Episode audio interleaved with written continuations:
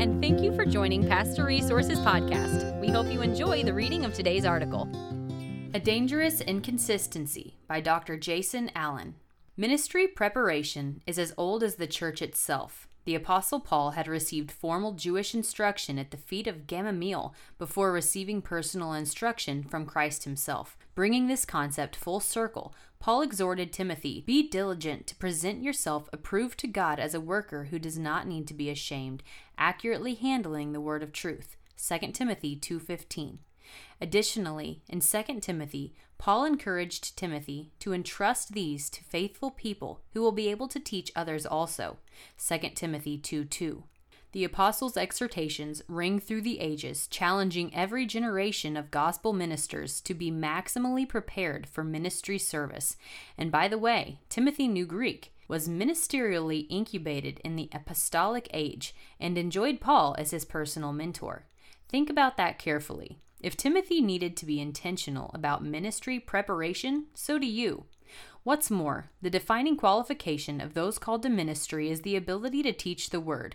In fact, a close look at the qualifications for elders versus the qualifications for deacons reveals only one distinction between the two offices. The character and lifestyle qualifications are remarkably similar, but only the elder must be able to teach. And teach the elder does. To pastor is to live in a never ending cycle of sermon preparation and delivery. More broadly, to minister to God's people is to continually study the Word in order to preach, teach, and counsel.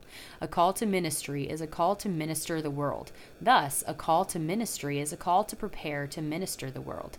You cannot be an effective minister without effectively ministering the Word, nor can you be a faithful minister without faithfully ministering the Word. And at the end of the day, you'll be unable to effectively and faithfully minister the word unless you've been effectively and faithfully taught it. And that, at least in our current cultural setting, typically happens at seminary. For some inexplicable reason, there has often been an inconsistency between evangelicals' high view of Scripture, of the church, of gospel ministry, and our approach to ministry preparation. We take the Bible and the gospel seriously, but we're often too casual when it comes to presenting it well. Some of this tension is understandable. Do I delay my ministry for several years of preparation, or do I go preach Jesus now? At the same time, I challenge you to treat your ministry and the requisite preparation with the seriousness they deserve.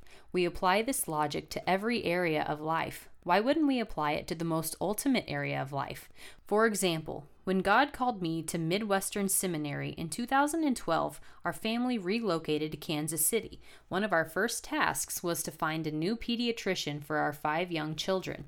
We didn't look for someone who dabbed in pediatrics. We wanted a children's doctor with appropriate training, sufficient experience, and a good reputation, among other things. We insist on knowledge, training, suitable experience, and a successful track record in every meaningful area of life. The church should expect no less from its ministers. We who administer to the church should expect no less from ourselves, and a faithful seminary will help you toward these ends. Excerpted from Succeeding at Seminary 12 Keys to Getting the Most Out of Your Theological Education by Jason K. Allen, copyright 2021, published by Moody Publishers, used by permission. Dr. Jason Allen is the fifth and youngest president of the Midwestern Baptist Seminary. He currently serves the church more broadly through writing and preaching ministries, including his own website, www.jasonkallen.com.